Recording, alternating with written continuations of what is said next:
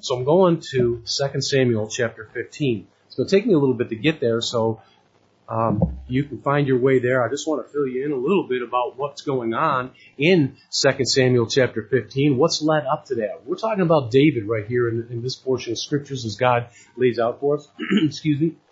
David is going through a horrible time. His family life is crushing all around him, uh, and it's because of the consequences of sin. We're probably all familiar with David's sin when he went up on the rooftop uh, and, and, looked upon Bathsheba and did a little bit more than look upon her. He ended up taking her and, and then ultimately to hide that sin that he had with Bathsheba led into him murdering Uriah, her husband, uh, and, and, all the things that went along with that. Uh, those are powerful messages of himself, for sure. Uh, but things didn't stop there. Um, with all that. There was a consequence for every bit of it. Uh, I want to share with you 2 Samuel uh, 12, 9 through 11. That's when the prophet Nathan uh, gave uh, David uh, uh, prophecy of, of what's going to happen because of all this. This is not our text. So let me just uh, read a couple of these verses that's going to help set the tone. In 2 Samuel 12, 9 through 11, it says, Wherefore hast thou despised the commandment of the Lord to do evil in his sight? Question. Thou hast killed Uriah the Hittite with the sword, and hast taken his wife to be thy wife, and hast slain him with the sword of the children of Ammon. And now therefore the sword shall never depart from thy house, because thou hast despised me, and hast taken the wife of Uriah the Hittite to be thy wife.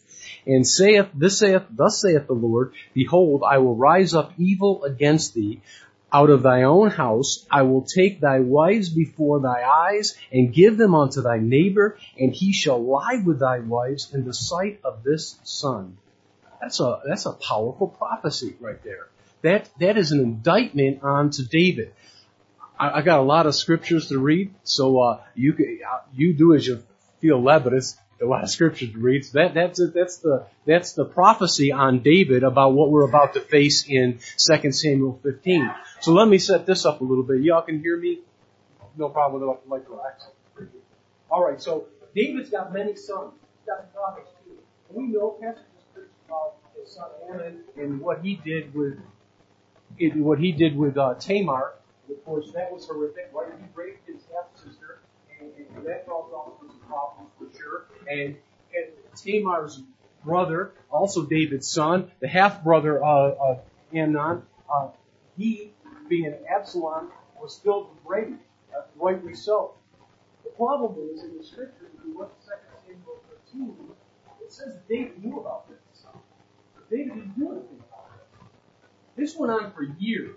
And Absalom's bitterness and anger and, and dissatisfaction continued to rage within him.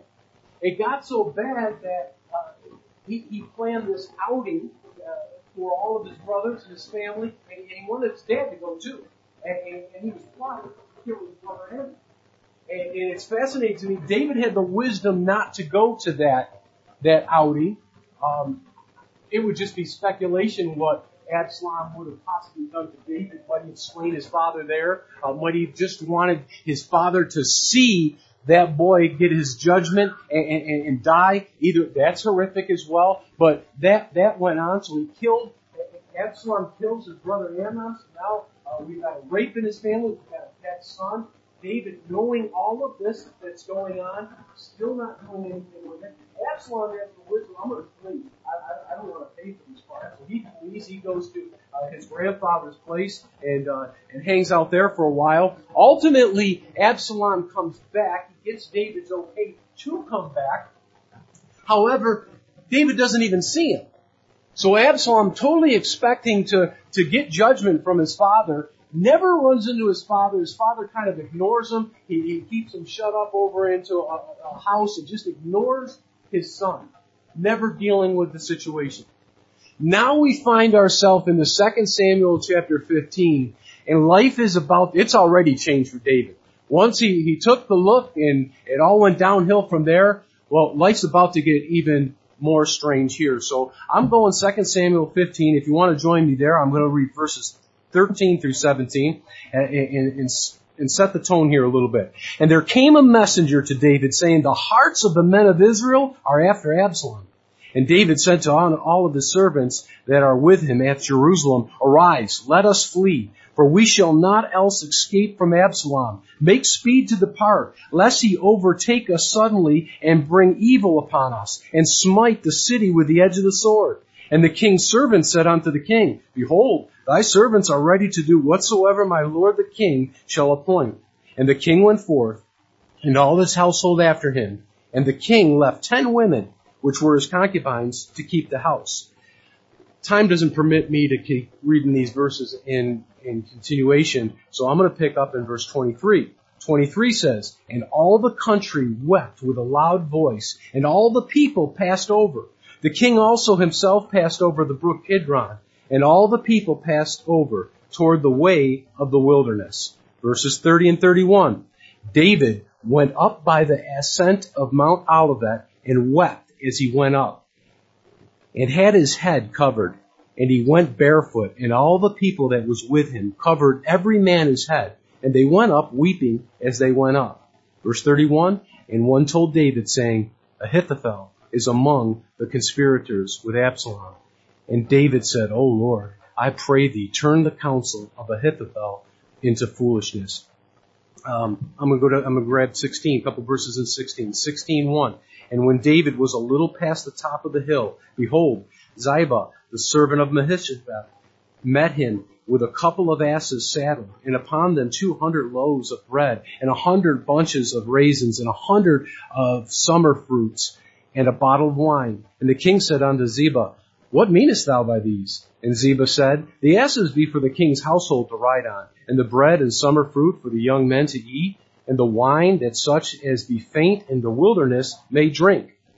I'm going down verse 5 now. 5. When the king's David came to Bahurim, behold, thence came out a man of the family of the house of Saul, whose name was Shimei, the son of Gera. He came forth and cursed still as he came. And he cast stones at David and all the servants of the king David.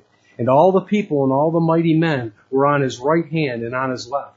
And thus, and thus said Shimei when he cursed, Come out, come out, thou bloody man, and thou man of Baal.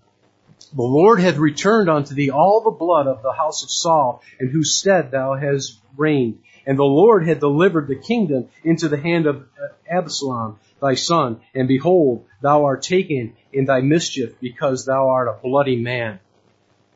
This is, can, continues his journey. Let me just recap with you a little bit there uh, what has happened. So the king, he decides in fear because he knows that Absalom has the heart of all the people of Israel. So he says to his servant, to get out of here. He's got some faithful servants. The king's got some faithful servants. They all say, hey, whatsoever, we're going with you. No matter what, we're going with you. So they flee, but he leaves ten behind to keep the house. On his way there, he goes up weeping. Now, this is the king of Israel, right? And he's got his head covered. We look in the Old Testament at, at, what it meant to have your head covered. You are in disgrace. You're in shame. You're in great mourning with your head covered. All the people's head were covered too. They all went along weeping. And David was even barefoot at this particular time. David then encounters a couple people along the way.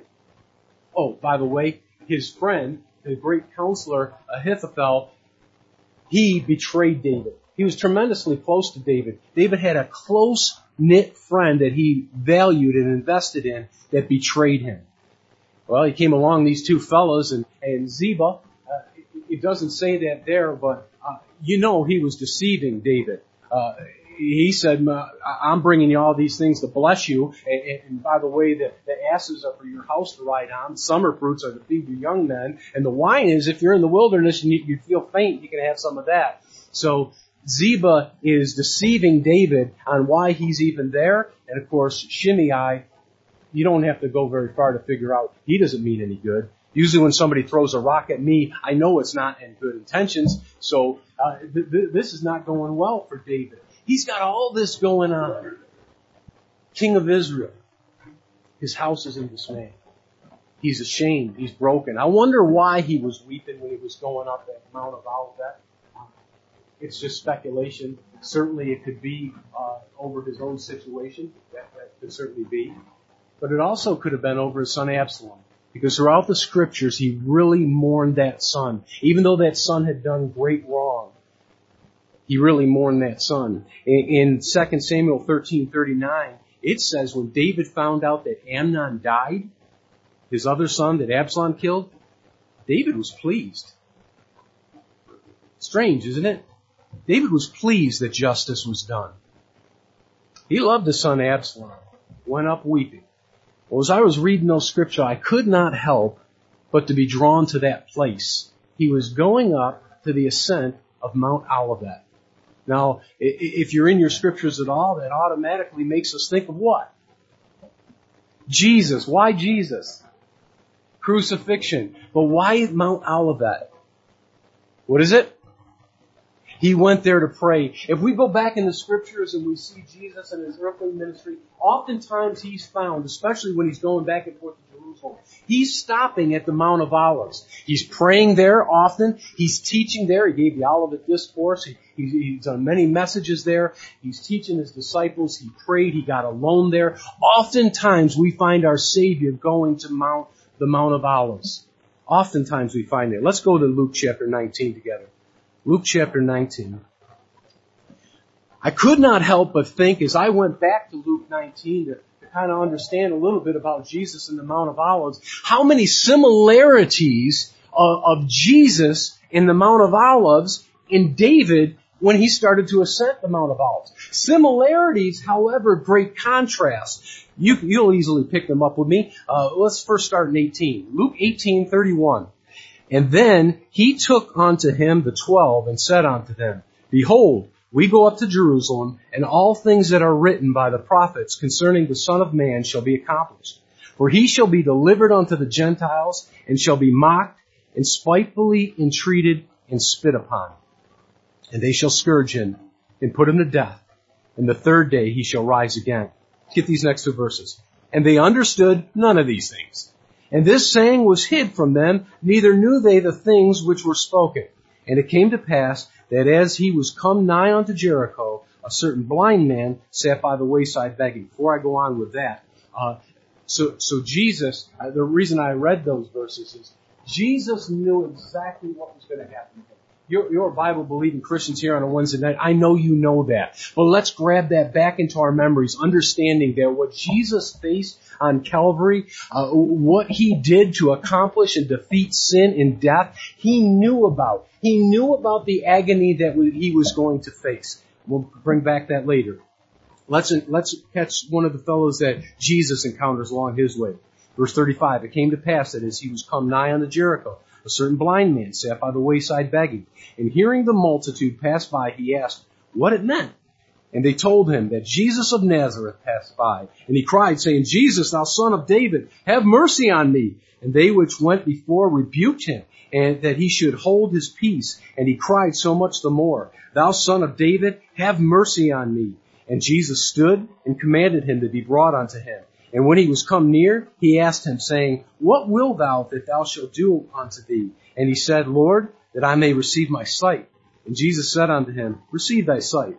Thy faith hath saved thee. And immediately he received his sight and followed him, glorifying God. And all the people, when they saw it, gave praise unto God. That's what happens when Jesus goes by. When you encounter Jesus, life changes for the better uh, verse number 19, uh, chapter 19, verse number 1. And Jesus entered and passed through Jericho, and behold, there was a man, man named Zacchaeus, uh, which was the chief among the publican, and he was rich.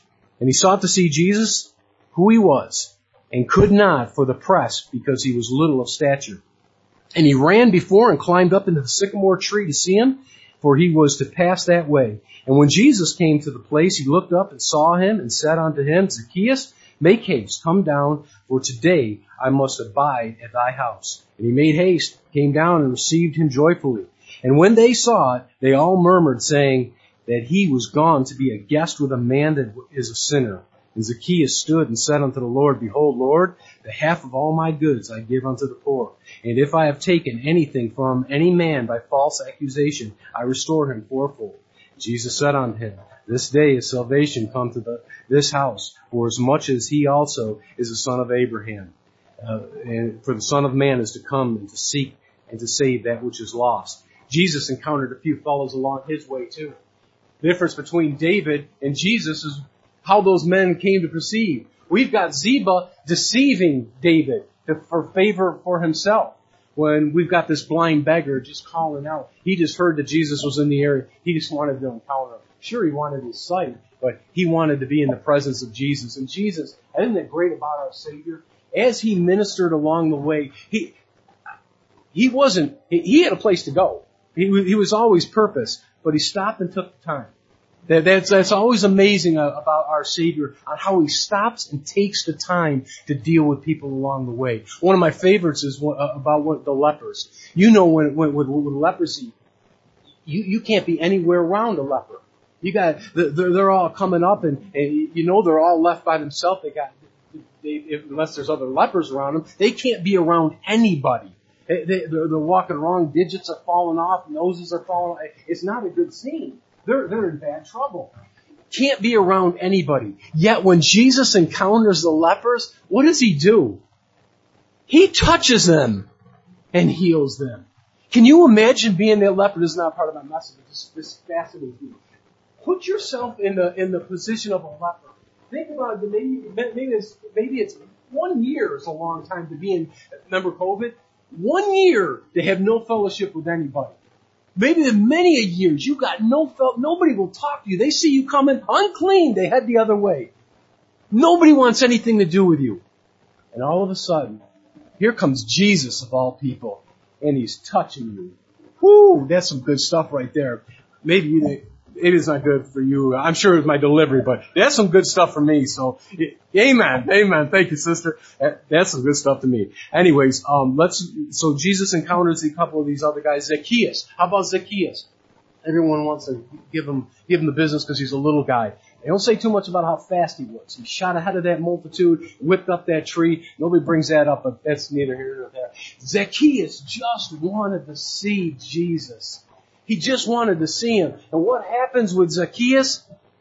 Jesus stops and takes notice of him and ministers to him. Wow, that, that's our Savior. That's our Savior. So our Savior, as He met people along the way, He was making a difference, healing, taking time. He was not under persecution by any means. We get down to verse number 28 in chapter 19 and it says this, And when He had thus spoken, He went before, ascending up into Jerusalem. And it came to pass uh, when, when he was come nigh unto Bethphage and Bethany, at the mount called the Mount of Olives, he sent two of his disciples. Uh, again, for, for sake of time, I, I won't spend a lot of that time, a lot of time reading that, but he sends two disciples. Remember what they were out to do? They went out to get that the the, the uh, pastor preached the mighty mama donkey. Uh, there was there was the two asses, right? The two donkeys. He went and retrieved them for his use. Well, also if we look back, uh, David sent two back too. He sent the priest and uh, Zadok and uh, other fellow's name started with an H, but he sent two people back too. I, I didn't read that, so you can see I'm I'm I'm bouncing apart this message. I apologize for that, but but hang but hang with me because uh, it's about to get really good. Uh, so Jesus also spoke a parable at this particular time. In that parable, uh, he starts off by uh, let me just share that with you real quick as he starts that parable off and he picks that up in verse number 12. A certain nobleman went out into a far country to receive for himself a kingdom and to return. And he called his ten servants and delivered them ten pounds and said unto them, Occupy till I come. Won't take the time to read that, but isn't that strange? When David was leaving, he sent ten of his concubine back and said to keep the house. When Jesus is going through this whole process, he preaches a parable and he's sending 10 to occupy till I come. I just thought it was interesting. Uh, so I share that with you. Um, okay, so we, we move all along the way and uh, we, we pick up. Uh, Jesus is, uh, okay, yeah. So as he gets close to the Mount of Olives, uh, let, us let, just pick up there, verse 31. And if any man ask you, why do you, uh, so he's talking about the, uh, the colts there, verse number 32, and they that were sent went their way and found, I'm, I'm sorry, I'm not going to read that part. Um, hmm um, let's pick up in verse, uh, Let's pick up in verse 45. And they went into the temple and began to cast them out that sold therein. I'm sorry, that's not what I wanted to do either. Uh, how about, um, verse number 41, 41 for sure. And when he was come near, he beheld the city and wept over it, saying, If thou hadst known, even thou, at least in this thy day, the things which belong unto thy peace, uh, but now they are hid from thy eyes. For the days shall come upon thee that thy enemies shall cast trench about thee and com- compass thee round and keep thee in on every side, and shall lay thee even with the ground, and thy children with thee and they shall not leave thee one stone upon another, because thou knowest not the time of visitation. I hacked that apart, but there's a lot of different similarities in there with David, his ascent up the Mount of Olivet, and Jesus' descent to the Mount of Olivet. It's funny, we know why David was weeping, or we can kind of kind of put together why he was weeping, but why Jesus? Why was he weeping? If you remember right, as he's going down this, everybody's yelling praise to him. This is this is one time, fascinating time to think about it. Jesus Christ, God in the flesh, coming down earth. He's never received all the glory he deserves. That won't happen until the second coming. He's never received all that. But for this one glimpse, he's getting quite a bit. The, the, they, they put him on the, the, this uh, colt that never a man rode. They put their clothes down so he didn't even have to touch that. And He's riding there saying, Hosanna, Hosanna, God in the, in the highest. The, the Pharisees, they're so upset by this, they're saying, hey, hey, stop them from doing that. And what does Jesus say about that? He says, man, if I was, the stones would even cry out. That you just, you, that could not be done. So rather than some guy humming stones at, at, David because of his sin, we've got stones ready to praise out if the people stop praising him. There's so many similarities that go along there, but it's fascinating to me on why Jesus would weep as he's going down there in this, what would seem like a great time. Of course, he knew what was coming. David fled because I would say that he had a fear. He didn't want to face his son Absalom. Didn't want to die himself, and he certainly didn't want to kill his son. He didn't want the city to, to, to be afflicted with all that. So he fled and he wept over all the situation that he's going through. Jesus went and faced what he needed to. He knew what was coming. He was going to face what he uh, he would ultimately go to the cross, and, he would never never bat an eye. He, he, he continued to move along as uh, to, to set the course that his father had set before him.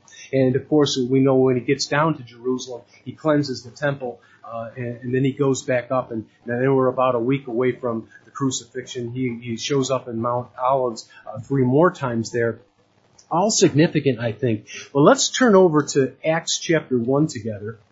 Acts chapter 1. This Mount Olives, Mount of Olives is going to show up again. Acts chapter 1 verse 9. Our Savior has already gone to the cross at this time. He paid the debt at Calvary.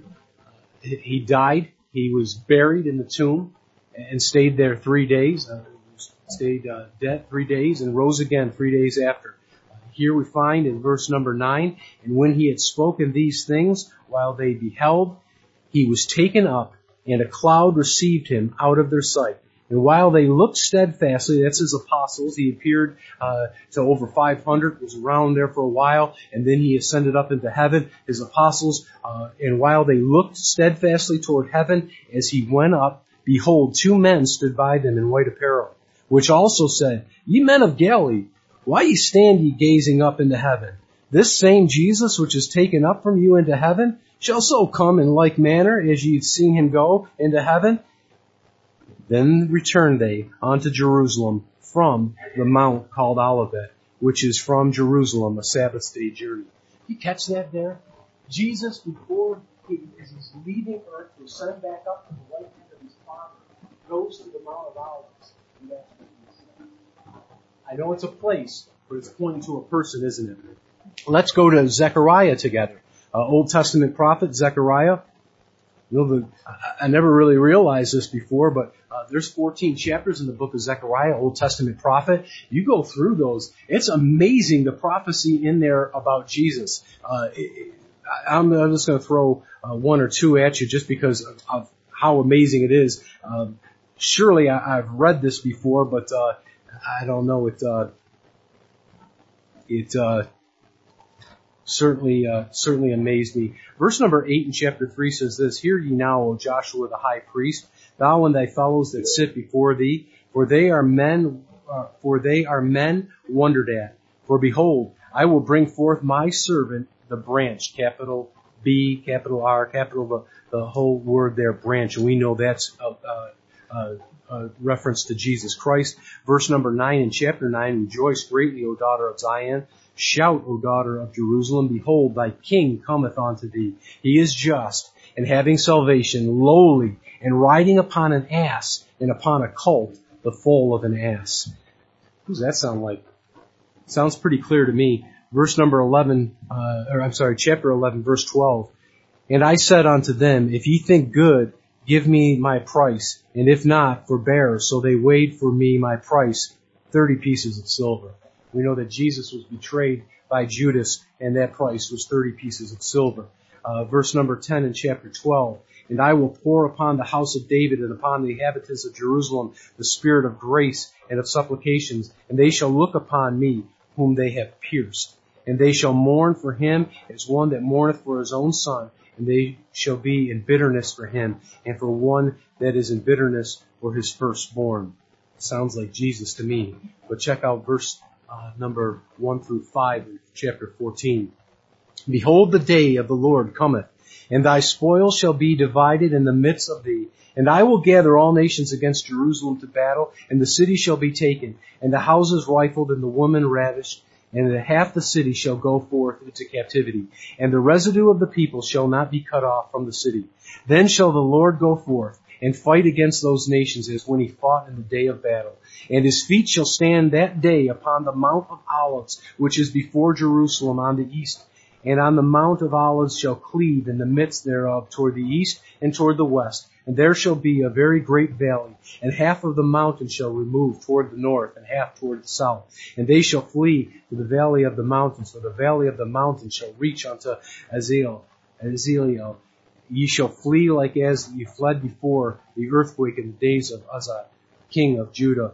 And the Lord my God shall come, and all the saints with thee. There's a prophecy again. The Mount of Olives shows up in Jesus' second coming. It's no doubt a predominant place, but again, the place really means nothing without the person. The person being Jesus for sure. And, and we, I, I, know I didn't tie that message up good. It's funny with a pastor, uh, he's like a fine chef, right? He's going into the Word of God, he's preparing things right, uh, especially those that visit. Man, when he lays out the Word, everything just goes nice. Uh, this, I, I, I, pray you see it was the Word of God. Sure, there was a lot of stuff that was uncooked. Uh, the dessert came before the, it was a mess. I know, but you hung with me, and I hope that you got something from that. What I do want to just hit on, just before I close, is looking back at the find the message.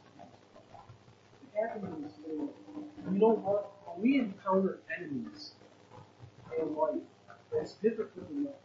When it's all the it's the perfect tale of nothing else. David so much loved his son that he thought the best course of action would just be to ignore it. So I want to call out to all of you because we all go through the same life. And I wonder how many of us have, it's amazing, Diane gave that testimony. How many of us have things that are undone in our lives? Especially when it comes to our children. Maybe, maybe, maybe tonight the Lord pressed upon you uh, somehow, some way maybe maybe there's something said, unsaid between you and one of your kids. Maybe, maybe you need to go to the altar and ask God to help mend that. Maybe maybe it's one of your parents. Maybe they're even gone. And you know how, boy, as parents, you don't want to mess up your kids, but you know you do. You know our life is a mess, and the things that that we've done in our life certainly gets poured out onto our kids, and how that hurts. You don't want to hurt your kids. Maybe it's time to go to the altar and ask God to forgive you there. Maybe it's, maybe you need to be pressed upon on what mistakes you might have made with your kids, maybe the mistakes you made with God. I don't know. I hope the Lord gave you something out of that, but if the Lord did touch upon you anything or anything, I pray that you'd use this time. Don't, don't go out. We've all had those attentions. Yeah, I'll go deal when I get home. Something happens. Uh, the dog runs away or uh, something always happens. So take the time, deal with it now. And, and maybe, maybe got nothing going on. Praise the Lord. Ask the Lord to press upon you to keep you from those type of things. So, uh, I'm just going to end in prayer, and if the if the Lord leads you, come on to the altar, stay in your seat, whatever you want to do, and then, uh, then we'll dismiss. Heavenly Father, I thank you for my brothers and sisters for their patience. I thank you for this opportunity. Lord, you showed me so much in your word, even if I couldn't get it across. Lord, I pray that you bless, bless my brothers and sisters. You write upon their hearts and, and minds your word. Lord, you take from their minds and their ears anything that I said that was not of you and uh, that was not pleasing to you. Lord, we make a mess of our lives at times. Lord, uh, sins of David, uh, maybe our sins aren't the same, but we've made a mess. Lord, help us to deal with things before it gets any worse. Lord, keep us from those sins. You've told us you'd make a way of escape. Lord, help us to take those ways of escape. Help us to encourage one another. Help us to forgive when forgiveness is needed. Thank you for all you do for us. Thank you for Jesus. Thank you that it's not over at Calvary, Lord, that uh, He awaits come back even even so, and uh, Lord, uh, we so anxiously want to be with you. We pray until that time comes, we be found faithful men and women doing your will and your way. In Jesus' name we pray. Amen.